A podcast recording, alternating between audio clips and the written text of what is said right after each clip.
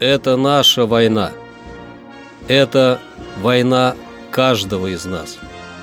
В сознании нашего народа День памяти и скорби 22 июня. Это личная минута молчания.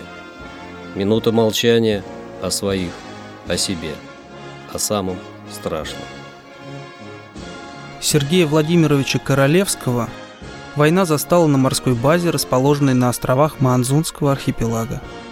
Боевые действия по их захвату фашисты начали 6 сентября 1941 года. 12 октября они высадились на остров Хиюма, где развернулись ожесточенные бои. Тогда-то Сергей Владимирович на своей шкуре испытал, что скрывалось за сухими строчками приказа военного совета Балтийского флота – по которому гарнизон острова Хиюма с 14 по 22 октября был частично на мотоботах эвакуирован на полуостров Ханка. Группировка вермахта более чем в два раза превосходила силы Красной Армии. И старшие офицеры, зная это, попросту сбежали, оставив на произвол судьбы младший состав. Причем солдат оставили без еды и оружия. Им последовал приказ уничтожить орудийные батареи и открыть шлюзы, затопив базу. В итоге подавляющая часть оставленных оборонять архипелаг погибла или попала в плен.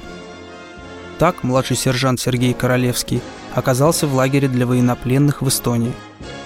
Совершить побег удалось лишь спустя два года, когда пленных солдат повезли в лагеря смерти на территорию Германии.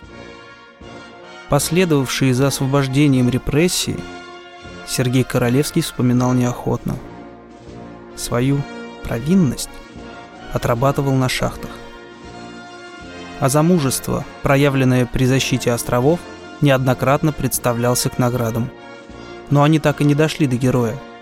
Даже паспорт он смог получить лишь в 1951 году, когда родился первенец.